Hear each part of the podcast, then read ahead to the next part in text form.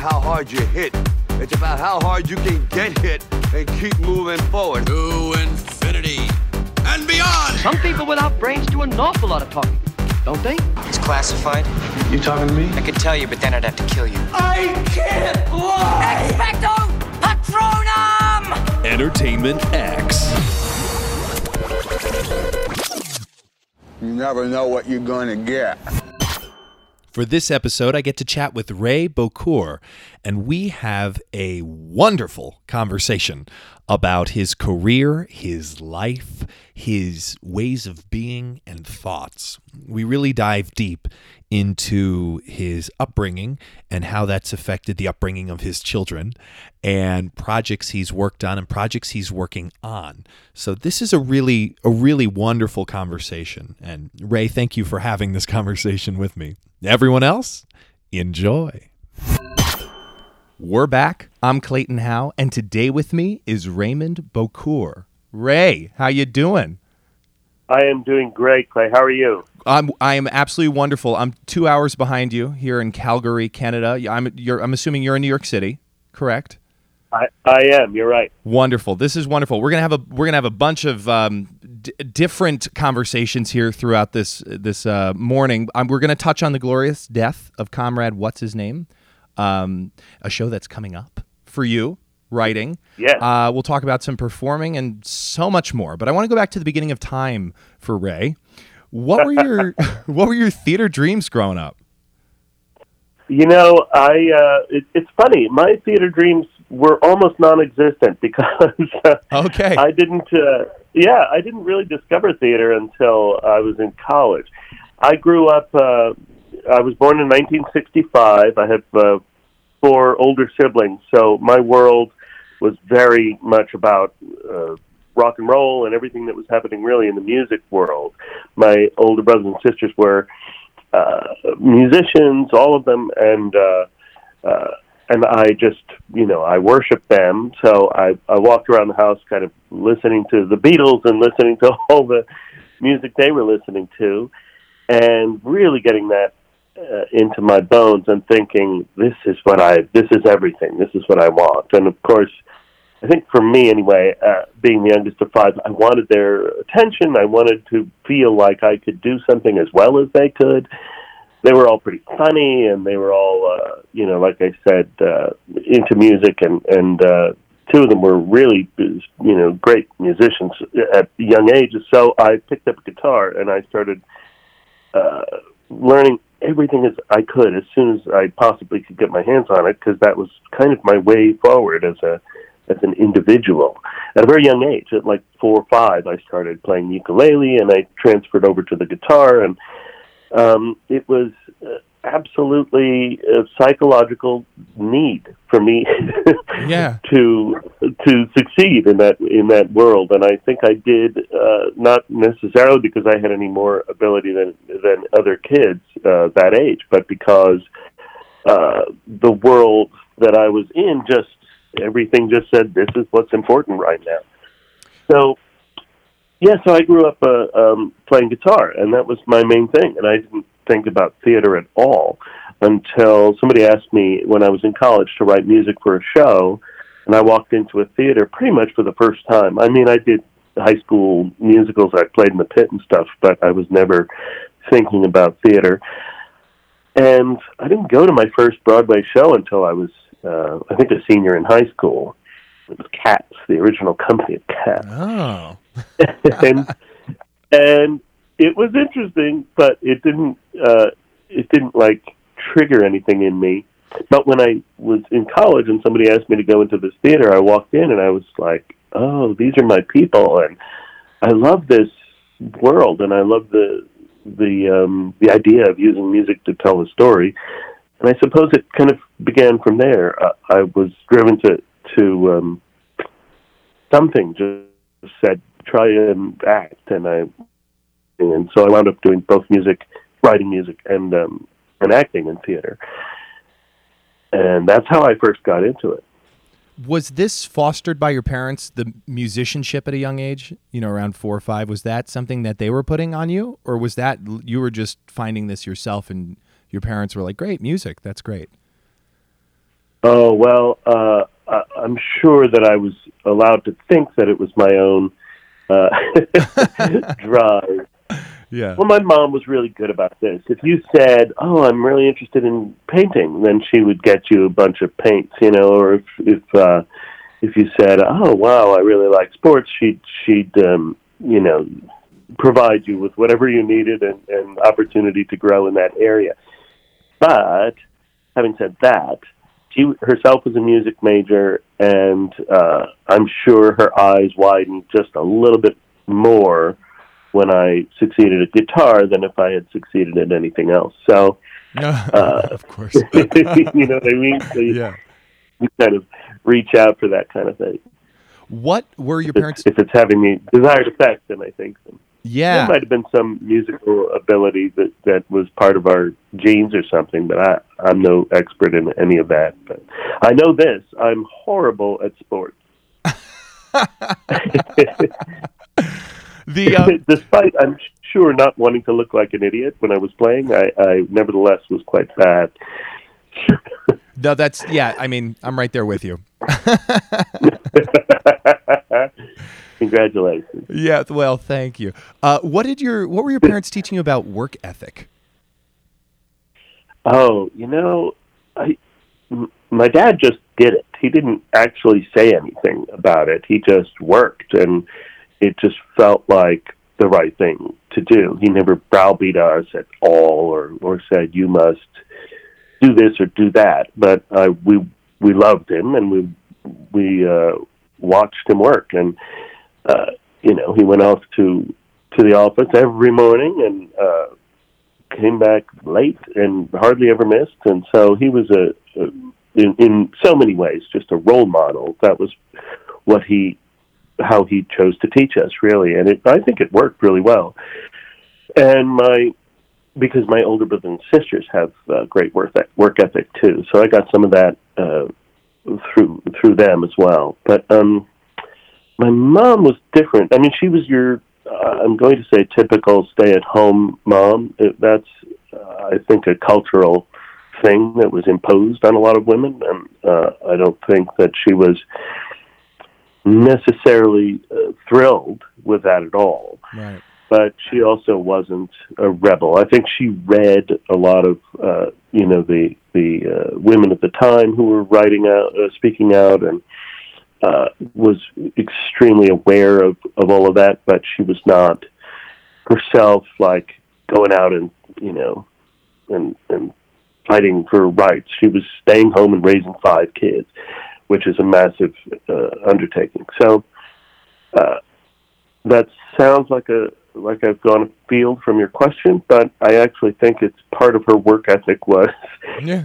a tremendous amount of work at home taking care of these kids and i don't think she she um she never made me practice but she would suggest it Right. Right. Right. and uh, i would i would sometimes do it and again i think the the way that i was influenced or i picked up on these things was in part just to you know, I loved my parents both so much that I wanted to make them happy. And so if she suggested practicing, then I was happy to to uh, oblige. And like any kid, you know, I resisted or whatever sometimes, but I wound up.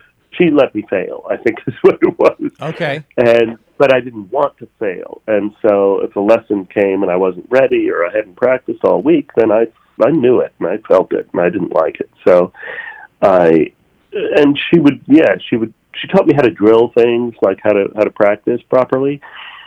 And I think the the the greatest gift was that she was that she just gave us all love and then said, "Now, what do you want to do?" and didn't, you know, and kind of was not impressed by doing nothing Yeah. or sitting around. And I think, yeah, it was like this.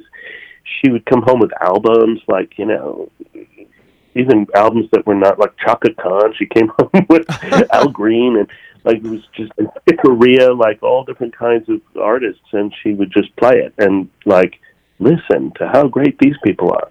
And so you'd listen and you'd go, oh, right. So you kind of point out the goal itself of being a great musician.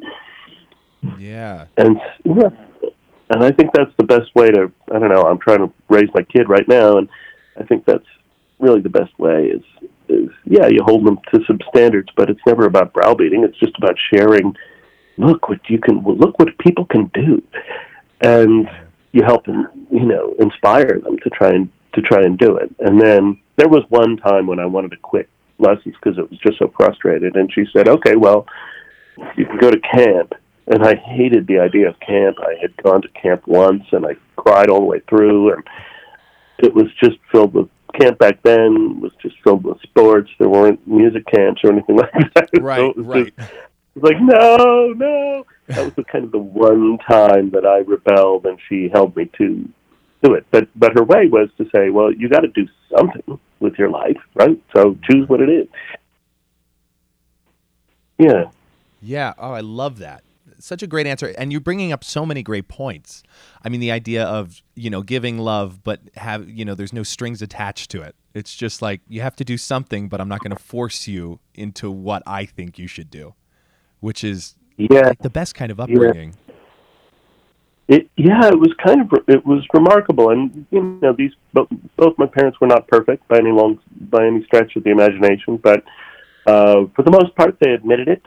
and, I mean, and, who uh, is?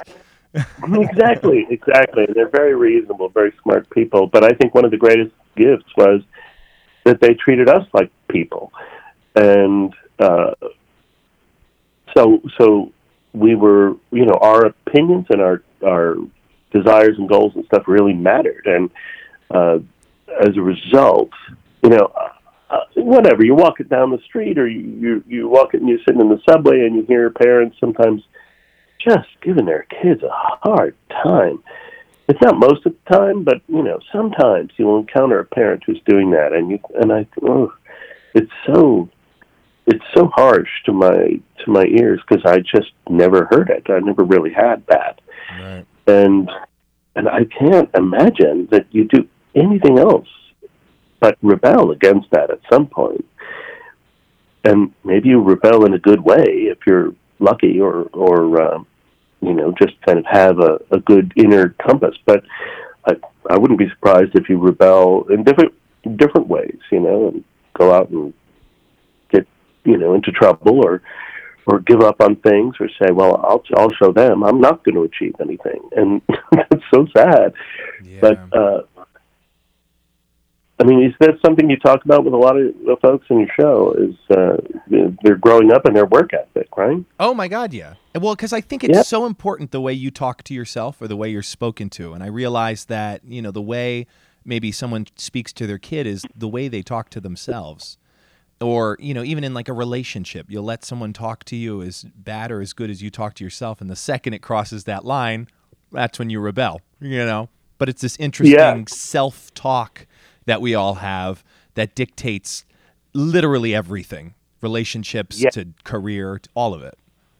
I, I I'm, we're kindred spirits. I totally agree. I think that's uh, so much of what we do out in the world are those kind of voices, or how our neurons connected when we were, you know, between the ages of zero and two, or Yeah. five, you know, or are still connecting now, even. But uh, those very, very formative.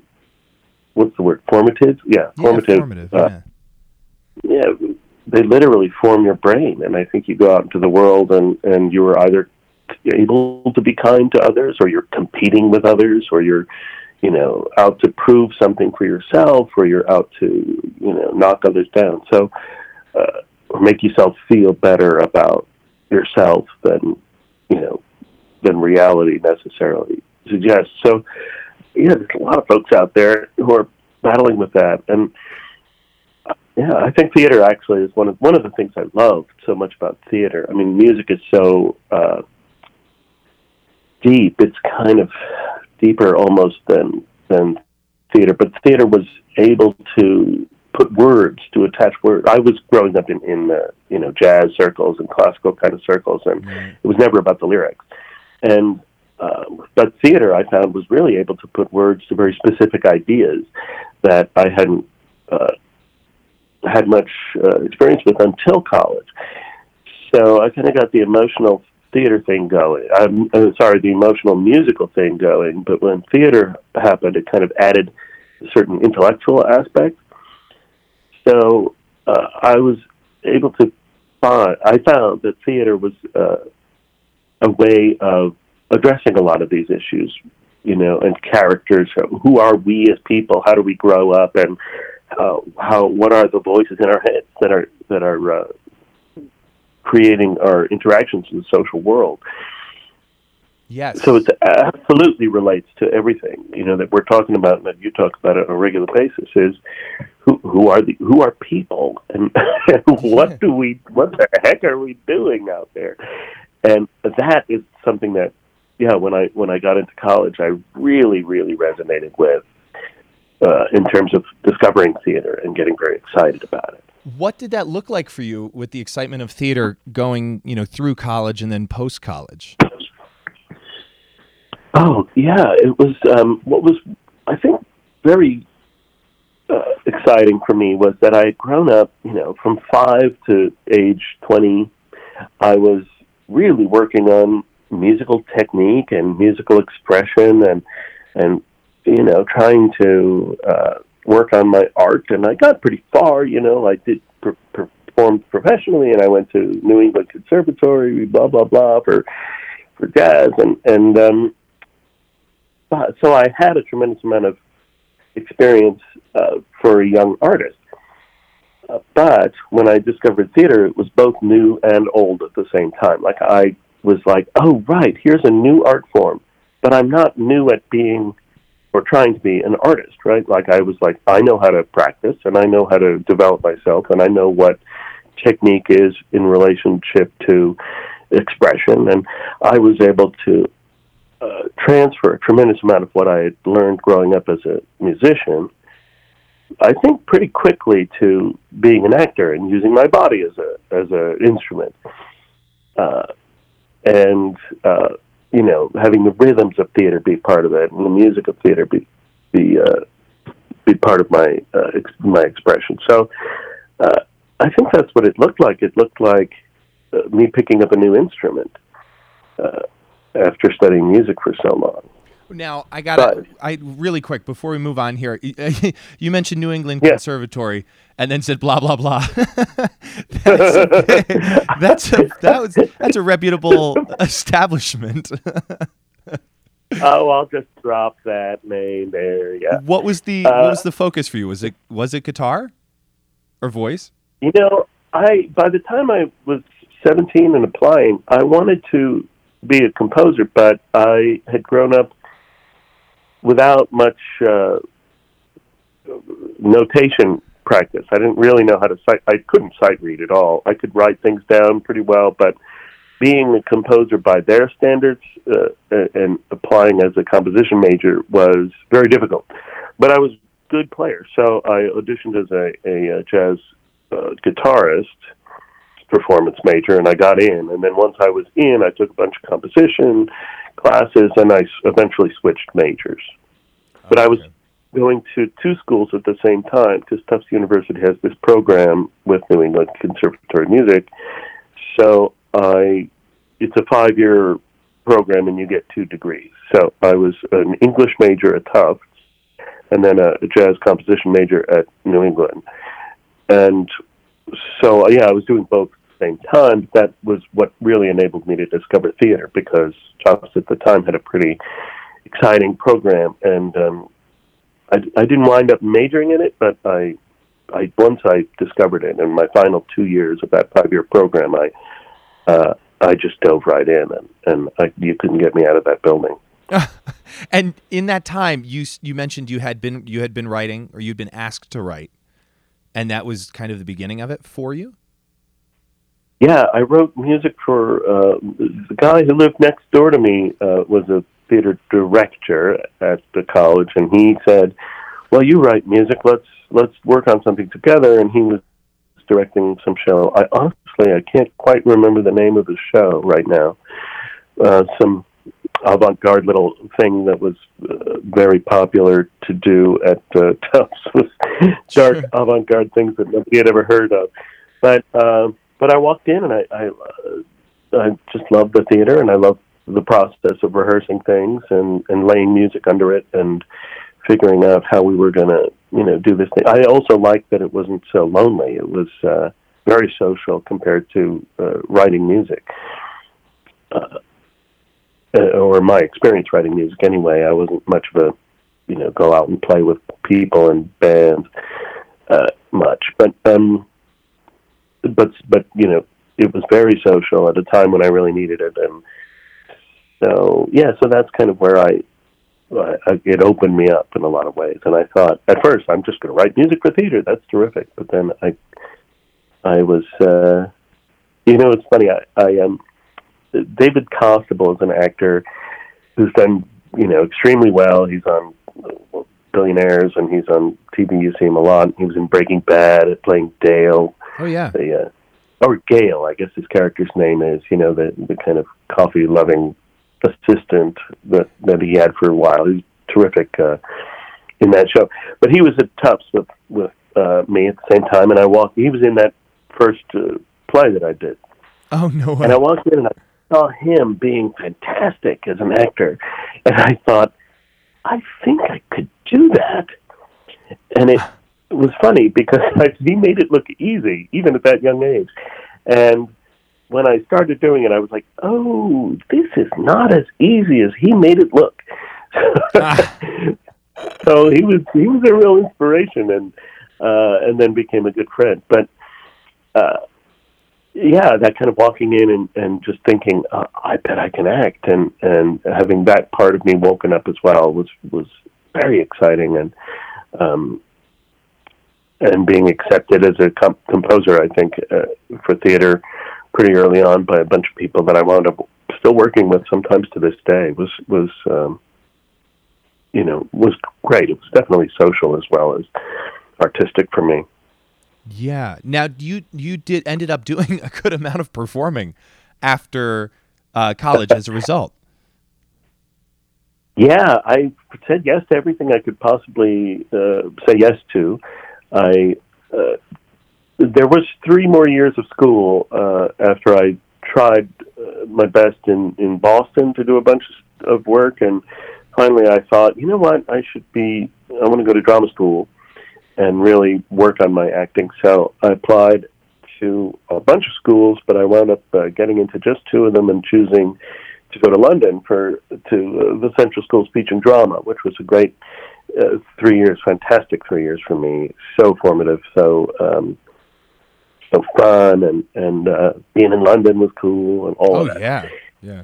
Uh, but yeah, when I got back, it was 1995, and uh, moved to Manhattan for the first time, really. Uh, and yeah, I just said yes to everything because uh, you know I didn't really have any connections. Nobody knew what Central was. That school. It wasn't like I had graduated. It's top school in London, but nobody had heard of it over here. So Right.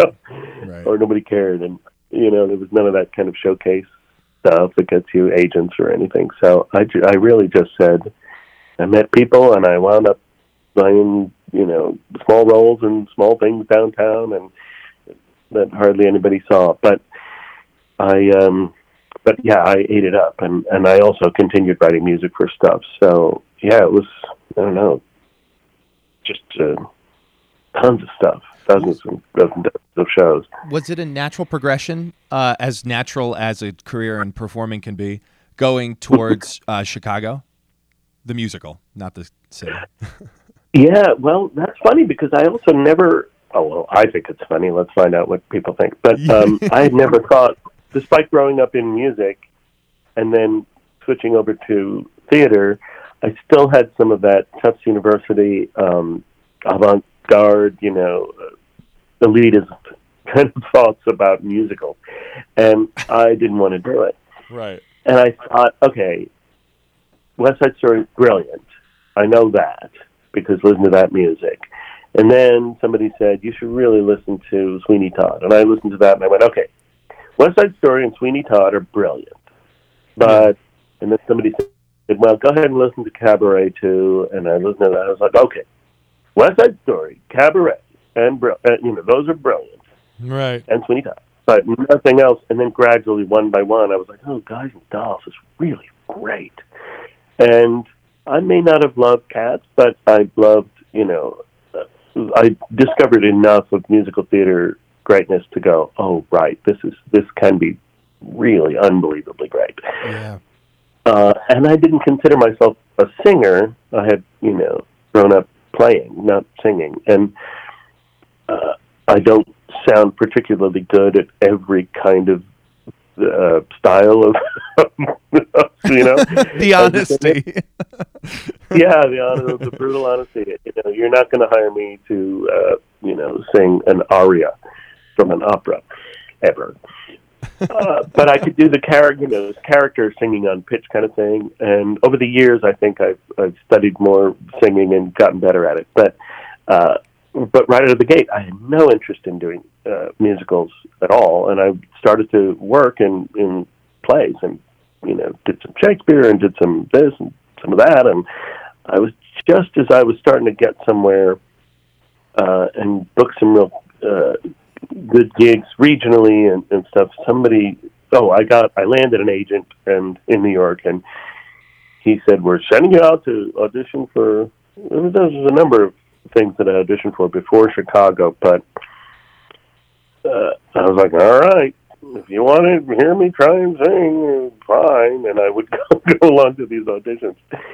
One of them was for, for Jerry Zaks. He was uh, uh, doing a show called Epic Proportions, which um, was so successful that you've never heard of it.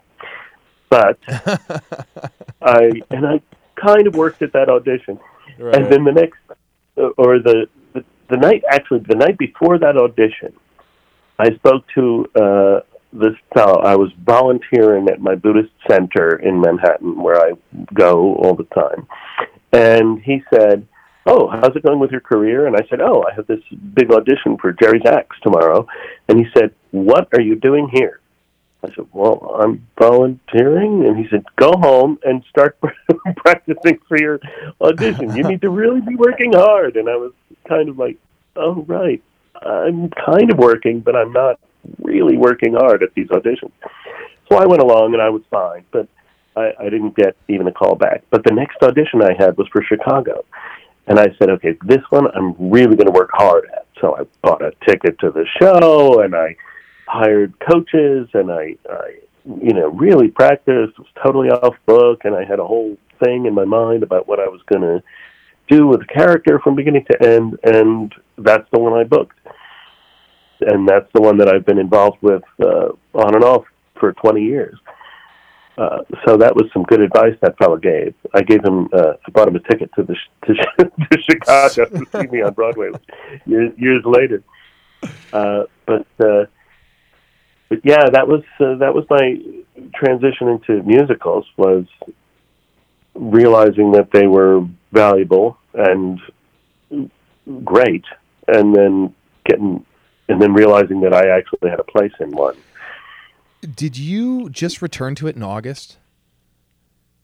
Oh, um, Or am I making that up? Because I know the the internet is, uh, you know, sometimes true, sometimes false. you know, it's it's so funny. I don't remember. Uh, it might have been January. I think Okay. it may January. The Sure. reason I don't remember is because I've been in and out of that show on Broadway for so long.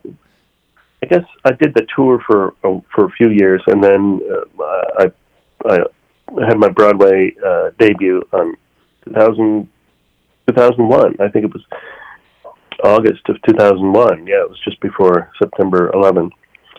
Uh, and so it's been, but you know, years on, and then a year off, and then you know, six months on, and then three months off, and it's just been in and out, in and out all the time. So I, at this point, don't even, I, I don't even remember. It just feels like I've been doing it for forever.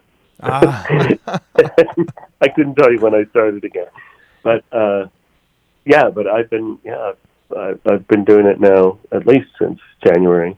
I think, yeah, I was off last year to do uh, uh, Williamstown thing and a few other things, including writing music for, for something. But then they called and I said, "Yeah, this is a good time. Let's come back." Now, I'm just curious because I, it's you know, and I've heard of a number of people, you know, discuss how they're like, you know, they're on and off in shows, um, you know, just by the nature of the rotation of actors and whatnot. But what does that look like for you? Is that just a, a call from your agent, like, hey, do you have the next three months available, or can you make the next three months available? And it's kind of just this back and forth. Are you calling them and being like, hey, I have six months coming up if you need me? Um, generally, what has happened uh, is, yeah, they'll call and they'll say, "Are you interested in this time or that time?" And I'll Right. call back and I'll and I'll say, "Well, I'm doing something else," or "I am I am free, but I need this week off because I have a you know concert or I have a something else you know that I'm doing." And we just work it out, and Right. then yeah. So uh, generally, it's such a great job, and now I've got you know my daughter, so I I really appreciate uh, being able to have something so uh, so trustworthy as a as a gig. You know, it's, it's kind of un, unheard of. It's almost you know it's so rare that somebody has a show where they can they don't age out of. Yeah. yes.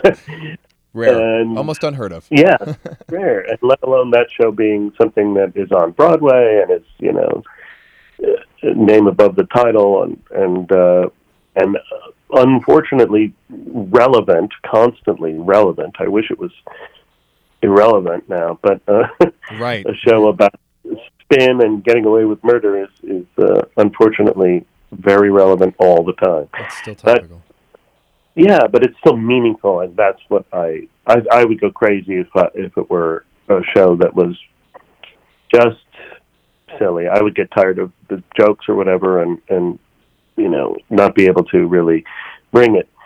But oh, I love silly. What am I saying? but if it were, you know, if it were not a really great, meaningful show that was giving people something with, of substance, then I would maybe have a hard time. But I, I never get tired of actually performing this show. I never do. It's crazy, but, um, but uh, uh, you know, I'll get tired of, oh, I got to drive to the theater again, or I got to, you know, go to work. But Right. the actual work of performing the show, I um, I never tire of. It's That's- always fulfilling. I mean, yeah, it's a highly entertaining show. highly entertaining. The Yeah. um so and then and uh just to touch on this a little bit because I, I do want to get to your writing as well. Um you was it a natural again a natural progression into some of that television and film work or it kind of just a mix between the two?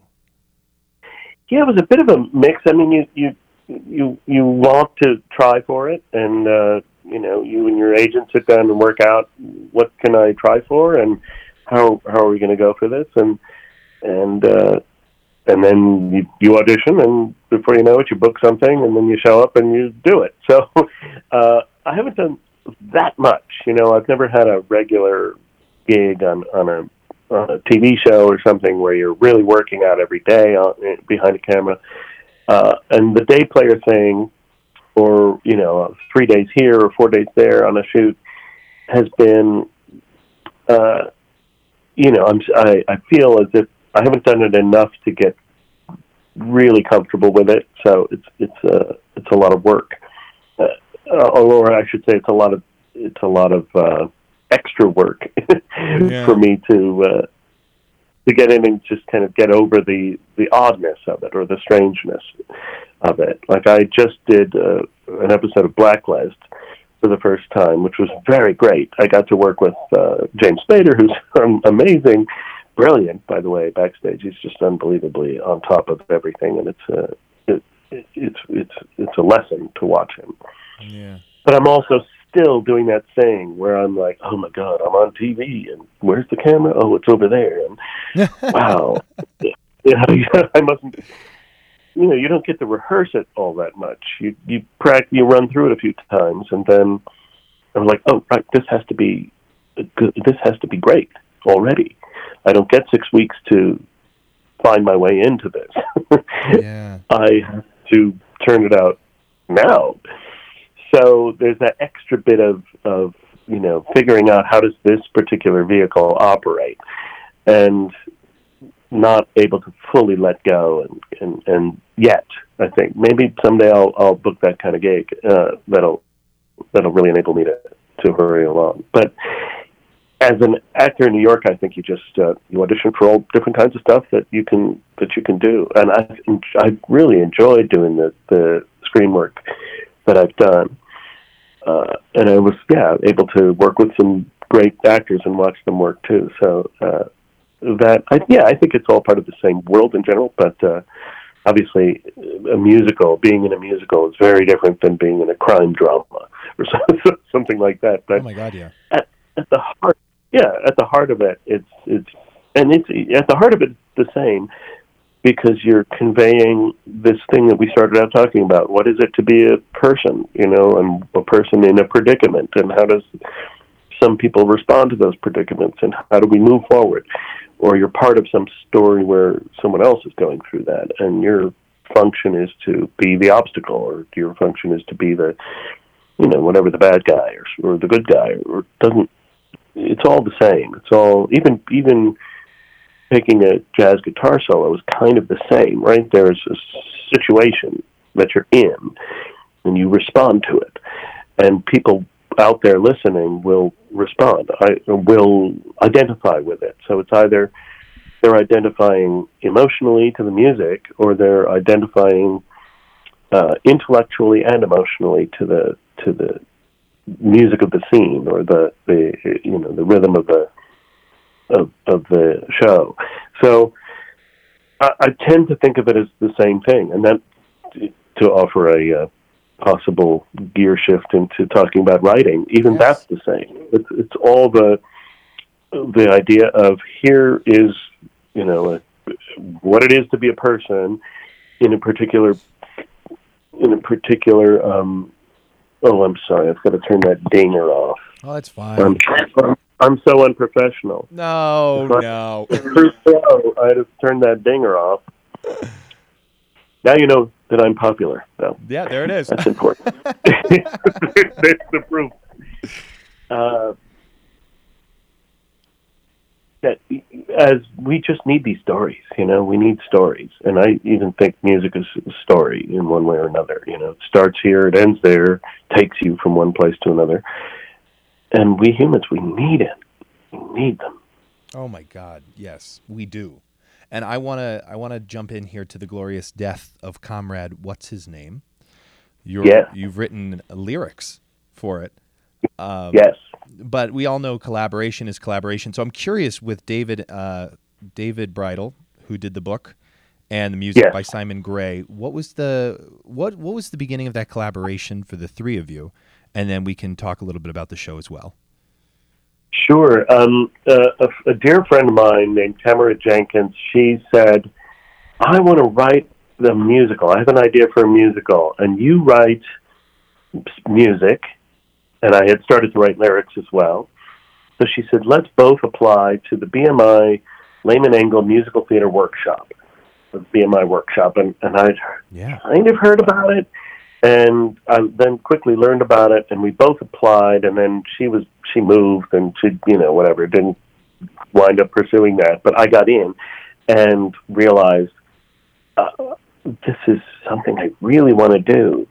And because I'm a guitarist and not a piano player, they said, well, at least I tell myself this is why I didn't get in as a composer. But they said, but your lyrics, please come in and would you attend this if you were just a lyricist and not also a composer in our program. And I said sure I just want to learn how to write musicals. Like I just want to I just want to be part of that.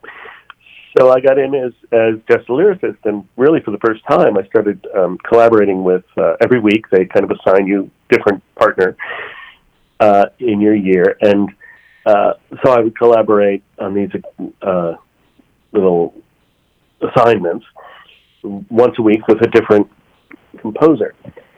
And it was great because I, I uh, first of all was able to focus on lyric writing, which um, and learn a tremendous amount from Pat Cook and all the people there at that uh, at BMI, and uh, and and then also figure out what it's like to to collaborate with a composer because I'd always written music myself. So that was a sometimes a challenge, but by the time I got to work with Simon towards the end of that first year, he and I just clicked like it was crazy. And he said uh, something that nobody had ever said to me before, which was, I want to work in the room at the same time.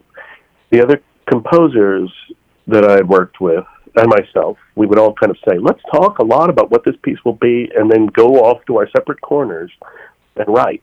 So I would write a lyric or something, or the, the composer would write a song, and then we'd basically email it to each other and paste it together, you know, or Right. or they would write music first, or put lyrics on top, or the other way around.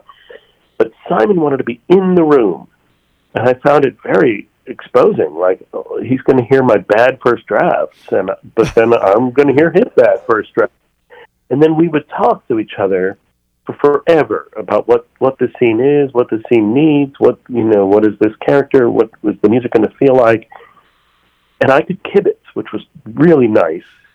But he, for me, because I got some of my musical, you know, uh, opinions out there. But he is also he's a very good lyricist, so he would kibitz, and both of us really are just theater people. I think we were just very interested in making a scene work. So we had, you know, great success with that assignment, and then we decided to work together. The second year at BMI is find a project and start working on it. So we chose each other, and then we started looking around. And I had known about this play called The Suicide for uh, many years, uh, knowing it was very funny. And I just kind of looked at it again, and I went, I bet we could musicalize this. And nobody's done that yet, to my knowledge. And uh, so that's what we did. We started to to work on it, and um, we discovered a lot of very uh, uh, useful and fun material in it. It really started to resonate with us and with the people who were listening to us at that workshop. You know, and uh, we started to just have so much fun with it with each other. But we also realized we wanted to adapt it, and it was very much the original. It was written in 1928 in the Soviet Union, the brand new Soviet Union, by a guy who was very funny and very well respected playwright of his era. But he wrote this thing which was it never mentioned Stalin by name, but it mentioned the revolution, and it kind of said, you know what? That revolution is making things incredibly difficult for for common people like myself, and uh, so the so the play was a bit, I would say, seditious, kind of subversive in a very darkly funny way, and so Stalin actually was found out about the play, and on just before its opening night, he shut down the whole thing, and he arrested the playwright Nikolai Erdman and put him in hard labor for 20 years. Destroyed his career, destroyed his life. Oh my god. Uh, but the play, yeah, but the comedy managed to survive and uh, get out of the country. He managed to survive too. That's a whole other fascinating story. But it had its first professional production in 19, I'm going to say 1970 or 71, and he was still alive, Erdman. Uh, maybe earlier than that, but um, then it then it was translated and uh, done in English at I think the Royal Shakespeare or maybe the National Theatre in in London, and and that is a copy that uh, that where I discovered it in nineteen you know twenty years later in nineteen ninety four. I think I read it for the first time and fell in love with it. But yeah, it's this wild thing that kind of got out. But also very much product of its time in terms of the storytelling and also the comedy and the references. So we decided that by musicalizing it, we could kind of extract uh, what was universal about it, namely oppression, which unfortunately is, is universal, and what it's like to feel like a, a peon, you know, citizen who, who is unable to affect much change, and and how everybody turns on each other, and it's really darkly funny, and uh, uh, that is always my favorite stuff. Anyway, you know, but my favorite movie is probably Doctor Strangelove, and anything that can take the you know the deepest, darkest stuff and make you laugh the hardest about it. I I uh, I adore. It feels very much uh, the way what we've done is kind of pulled out the. Uh, I'm going to say the honeymooners aspect Okay. of it. You know, the Sure. kind of the bombastic uh, lead character and his long-suffering wife, uh, and uh, and and kind of drew that stuff out and universalized quite a lot of the rest of it, but we, and and changed the story. I started talking about how Simon and I were working together, but we were having the hardest time actually adapting. Like you'd change one little thing, and everything else would fall apart, and we go around in circles. We were terrible at it. So I said, you know, let me ask my friend David uh, to take a look and start working with us on it, and uh, we all just fell right into a great uh, collaboration. Uh, we really have great respect for each other and a lot of fun. So I, you know, I really wish I could see it. It's the glorious death of Comrade What's His Name. It's going to be uh, Monday, January twentieth, nine thirty at fifty four Below, right there in New York City. I wish I could see it. I'm curious, what in this process and maybe even previous ones have you learned about your own process of writing? Oh, well, uh, I had to learn, I think, a lot about collaboration. And one of the great things was um, it, it, uh, I had tended to think of it, to be honest, as, as like, well, there's me over here and that person on the other side of the table. And we're putting our ideas forward. And then if he knocks down my idea, that's bad. Or, you know, it was kind of this weird competition in my head. But Simon, both Simon and David are not that type of person and uh, I don't think I am, but I I was I had been in some collaborations where it felt a little bit too much like a battle. So maybe I am. I have to look at myself. But Simon, well, they'll sit next to you on that on the same side, and and then the script is in front of us. And when I'm talking metaphorically, but you know, the idea is that we're not. You know, if he tears down an idea, it's an idea that he's tearing down and I can listen to that and go, "Oh, he's not tearing down me; he's tearing down this idea that's on the table in front of us." It, maybe it came from me, but I see what he's saying, you know. And so we'll sit next to each other and we'll write. We'll really create the thing without personal, without taking anything personally, and that is so useful as a collaborative method. So I highly recommend it. Uh, you know, just thinking about the thing is there in front of you and you're both working on it or all three of you are working on it and it has nothing to do with personal anything. So that is great because you can say anything you want. You can say wow i really think that's a bad idea and then you can also defend it or that's even the wrong word. It's not defending because nobody's being offensive but you can say well i still think it's a great idea because x y and z. Right. And you Right. can have a really lively debate about it, but it, it feels just fun. And uh, so that was, I think, probably the biggest kind of internal learning experience. how have you how, how have you gotten better at realizing when something's done you know between like oh that's a good enough idea or that's a fantastic idea or that idea will just you know serve this moment is there an internal dialogue you have in making those decisions With comedy, and if you've done it in front of an audience, um, You know. it's done when it's done when you get a big laugh, and you never want to change it again. And if it's not getting a big laugh, then yeah, you you feel like, uh, if it just feels uh, awkward or it's never working the way you thought it would. So comedy has that, you know, very clear way of telling. Um, but you know, um, we're about we're going into um, this concert on January 20th at Right. 54 Below. The tickets are available on their website, and we are uh, absolutely um, still tinkering, but in the tiniest of ways. Like I've been thinking about the end song, the last song, and thinking about the larger, you know, I hate to use the word message, but kind of the the the uh, punchline maybe it's the, the the end note. Let's put it this way: the end concept sure of the entire show. So it needs to, it wants to feel like a, a like a real lock.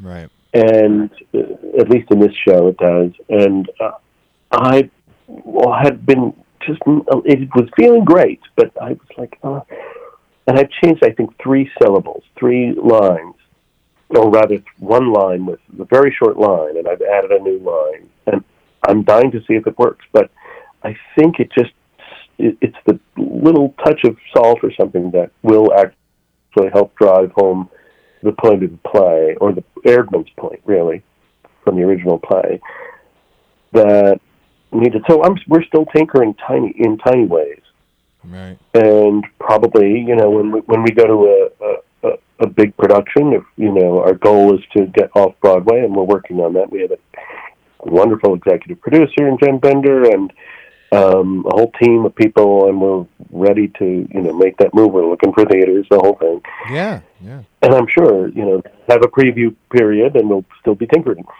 But uh, I'm not sure if you ever if you ever feel like you're totally done, you know. Yeah. You just kind of. But but there is Let it this, go. uh, yeah, you, yeah, yeah, exactly. You feel like well, this is certainly deserves to be on stage, and you go around and you see ten plays uh, in New York, and you think, yeah, mine could have been in this batch. Like it, it should have been. It's good enough to be one of these, and these are on. Right. I'm not saying it's, it's the greatest play that's ever been written, but I'm also because I'm an artist. I'm never going to entirely say that. I think it, but I'm not going to say it. I'm not, but I'm also not going to say, "Oh, this is not. This doesn't deserve to be on in this playing field." You know, when you're working with material that's not good enough, right? It's oh, this isn't ready for professional production. But you don't you don't say, "Oh, oh wait, am I? You know, am I? Am I Beethoven yet?" Right. When I then I'm allowed perform. But you just say, well, this is good enough to be in the world, and then you keep trying to be Beethoven. You keep trying to be the greatest thing that's ever written. Yeah. Yeah. No, that I mean that's But don't let it, don't let it stop you. You know. exactly exactly because I mean you can also see what's out there on the playing field, and if it's par for the course, mm-hmm. I mean you can you you know you go look at a show, you see what's what's playing where, and what the you know Yeah. what the standards are of the day or whatever you know what the material is. Yeah, that's right. And you're like, well, this is a playground that I I'm good enough to be playing in. Yeah. Yeah. Okay. Um, switching gears a little bit. What do you have a, a morning ritual, morning routine? Do you meditate? I chant, and um, I, ch- uh, I chant uh, Nam Myoho Renge Kyo, which is uh, people have heard of sometimes, and that's a uh, Buddhism, and I've been doing it since I was uh, I'm going to say twenty. 20 or 21 is when I started doing that. And yeah, so every morning I'll, I'll spend as little as 10 minutes or 5 minutes doing it, and maybe as long as an hour, but it, it varies um, generally less than an hour, I, I must say. But it's it's not even about how much you do, so much as uh, establishing some sort of consistency. And I love it because it's not uh, it's not a list of commandments, and it's not a um, you know it's entirely open about you know it's got no rules about how a person is supposed to be as long as they're not cruel. Then you know it's it's all you're a good person, right? Yeah. You know the, you know, being the first gay wedding I was ever at was a Buddhist wedding, and uh, you know, it, it just seems to be totally wide open, which I love. So, um, but what it helps me do is figure out both long-term vision for my life. What do I want it to be? Why? And you know, who who am I here? Why am I? You know, how can I be helpful, and how can I be uh, fulfilled? Feel fulfilled? Those are big, long, lifelong questions. But also, uh, what does that look like today? Uh, what kind of mood do I want to be in today? Do I want to be, you know, if I'm feeling kind of weak, or if I'm feeling like uh, the the difficulty of the world out there, you know, watching the news has gotten me feeling so down that I don't know how I'm going to help the environment, or I don't know how I'm going to help, you know, our government be, be uh, truly great, or Right. uh, uh, it's really daunting. So I just figure out uh, day to day.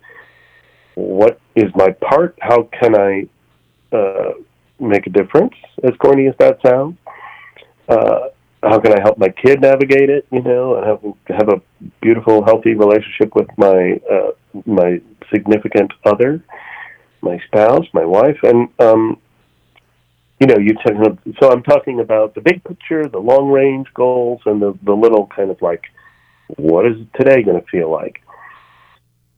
Yeah.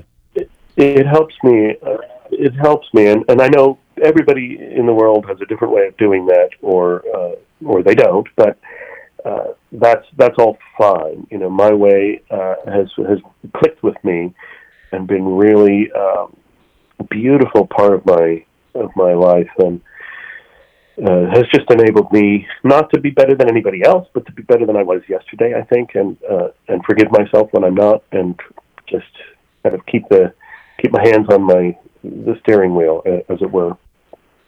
Yeah. Oh, I love that. Are you um are you a big reader? Do you have any favorite books?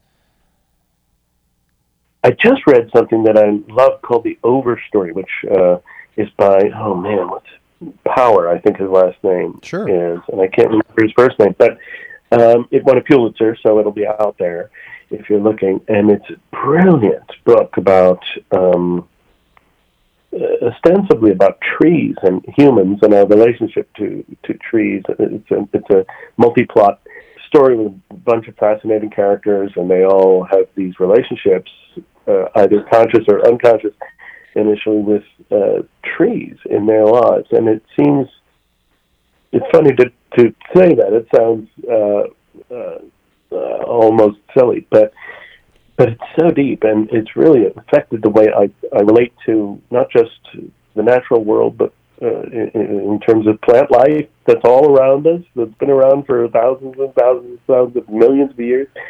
But uh, you know, my fellow people, and how uh, we talked about how music is kind of pure emotion as opposed to theater, which puts words on things. Uh, and I think it's a little bit like that. Like my relationship with a tree can be much more that musical. What is this spiritual connection? Not to get too woo woo, but I really do think that there is, you know, when somebody comes into your room, the room changes. You feel them. Oh my god, yes. And- yeah, right. When oh you- yes. my daughter my daughter was two and we were at some zoo or three i guess and we were at some zoo and she was right up against the glass next to this big lizard. I don't know what it was. One of those small alligator types of things. I forget what they're called. And she just started she looked at us like she just started crying but she wasn't looking at it. Uh-huh. I went over and I sat next to this thing, and you're two inches away from it through this thick glass, and I was like, "Oh, this thing feels cold, and, and it's a different life. Like I felt this thing." Right. And that definitely sounds crazy, I know, but I believe that uh, we connect to uh, to every living living thing that way. And this book makes a great case for for trees in our lives. And uh, you know, they're hundreds of years old, and they're really growing, and they're interconnected, and they talk to each other in a way like. Uh, through exchanging chemicals through the air and underground, and it's it, we're part of it The, we don't think about it very often. But that book is was was great, and it's a good example of of uh, storytelling uh, really changing your life, really opening you up. the Overstory by Richard Powers. I have to read that. There it is. That's a good, yeah, that's a great book. I mean, you're bringing up so many great, I right, like Oprah says, spiritual beings having a human experience, but also Mm. you can you can feel it. You know, just let's say we bring it back to theater for a moment in the rehearsal room, and something a little funny happens. No one says anything, but everyone feels it, and you could feel it. Oh, that moment was weird, and no one addresses it verbally, but Uh-huh. all you need is the physical, you know, or the spiritual feeling of that, which speaks so much louder than any words that come out of your mouth. You know, You know what? We wouldn't be doing this if we didn't believe in it. I stand on stage yeah. every night, and my job is to throw that spirit to the back wall. Yes, And yes, when I yes. go see a show, right? When I go see a show, I'm sitting in the back row and watching a cast do exactly that. And so it it's just so obvious in theater. Oh, yeah. You know, we talk about we talk about oh, this was a good audience or it was a bad audience. I never think of, of it. I'm trying to be very strict with myself and never say an audience is bad, but they're quiet or they're nervous or they're, uh, you know, they're in. But that's a that's crazy. That's a thousand people in this theater if it's sold out, and that I get to be in every night, which is extraordinary. Yeah. But you're in a pool of people. You're in a big stew of spirit that has mixed together, uh, and and everybody feels it. And if they're in a, you know, we say, oh, they're a great house, then it just means that they're laughing a lot usually, Right. but uh, and they're kind of alive or they catch each other's uh, moods. Moods are, are definitely contagious, I think, and Very. that again is what it's why you go to the theater. It's what it's what it's it's what we do. It's why you go see a movie in a room full of people, you know. I mean, yeah. And Yeah. right? It's such a good it's such a good point you're bringing up. I mean, yeah, the only bad audience is the one that doesn't show up. if Oh, yeah, If yeah. you if they're there and they paid and I'm getting paid and we're all working and we're enjoying what we're doing, that's a good audience. Yeah, yeah. you could take it however you want it. And the yeah, the one audience that was the hardest was I was doing. This was at the Studio Theater in in uh, Washington D.C. And I couldn't tell you what happened, but there was a matinee. We were doing uh, Rosencrantz and Guildenstern are dead. sure, yeah. and there was a matinee, and it was in thrust. So there's you know audience to the left, audience to the right, and audience in front of you. And the left and the right sections were filled with boys, high school age boys, wearing jackets with patches. I'm assuming that's some you know high school uh, boys prep school or whatever. I don't know what it what it was. I never found out. And I was excited until I realized that there must have been some pact. They decided that all sit there with their arms folded and not laugh, not do anything, not clap at the oh. end. Oh, They shoot. Yeah, it was like a protest or something. Yeah. But we not not against us. I, I have no idea Right. what happened. But that audience, and we had two hours to sit there, and we had an audience in front of us that was very normal, and we're laughing and you know having a good time. So we wound up, you know, favoring them. But part of me was definitely going, "You guys, what is going on?" You know, in my head, and I was still right up until bows, just trying to break some of that ice, you know, and it was I didn't succeed necessarily, but uh it was like oh man, it was it was a spiritual workout for me because you two two hours or two and a half hours, whatever that play was, of just trying to get these guys to maybe giggle against their will or something. like it was it was amazing. That's the one audience that I would say maybe I could call them a bad audience, but because they were malicious, they were you know there was ill intent. There. Yeah, intentional. Yeah. Yeah, and not only to and not only was it affecting us, but for no reason because I don't know what message they were trying to send. Right. But it was affecting the other people, you know, the other hundred people in that one section that w- were not them. So they were being bad boys, I would say. But um, but why, you know? Uh, and so I just kind of well, they're all just human, and so I'm still going to try and get in there somehow and say like. This was the message of this show. You know, we had Tom Stoppard's words as as tools to try and break through them it was wild. What a wild experience. I'm still m- contemplating that one. But yeah. uh, but it also taught me a lot about well, what what are we doing? Like, how many people are in an audience? In Chicago, once somebody said uh, uh, one of my colleagues was outside collecting for uh, Broadway Cares. Afterwards, standing out there with a bucket, you know. And someone came up and said, "You know, I just want you to know that my husband and I bought tickets to this show three months ago, but he died one month ago, and I we love coming to see theater so much, so I came and I sat next to an empty seat, and I feel like he was here with me tonight. So thank you.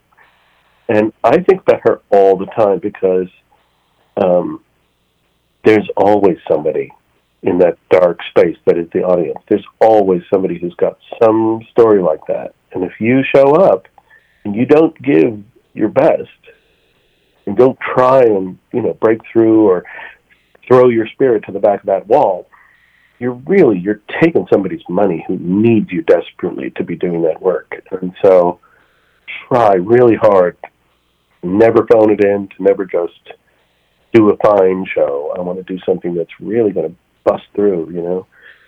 Fortunately, when, you're writing, when when I'm, writing uh, Glorious Death of Comrade, what's his name?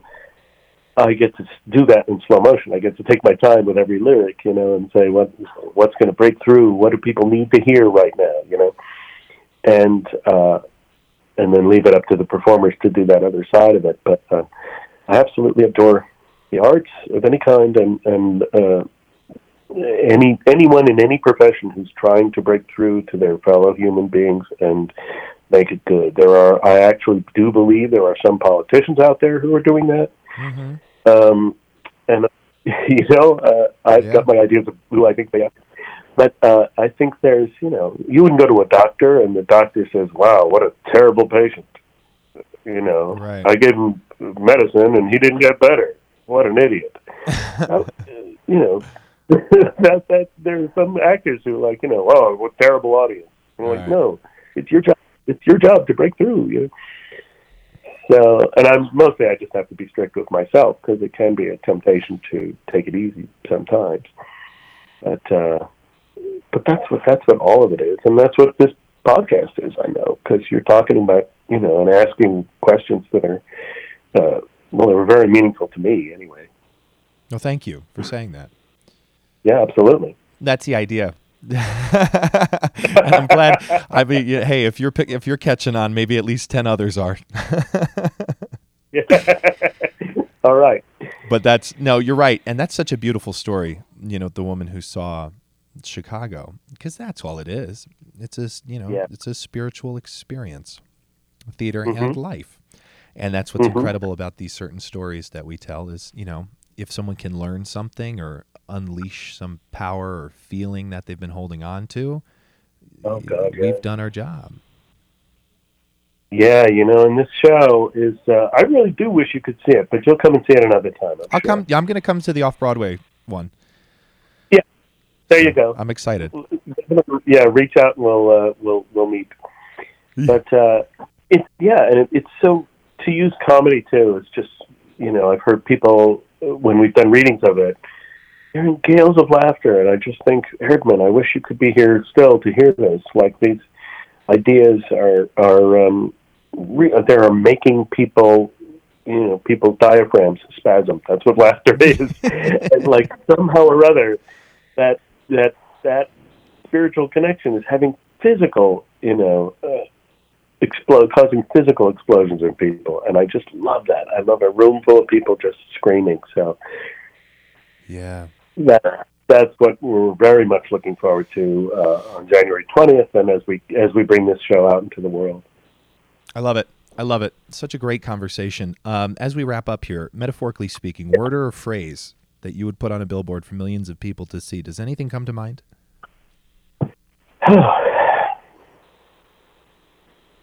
yes, we are all connected. Yes.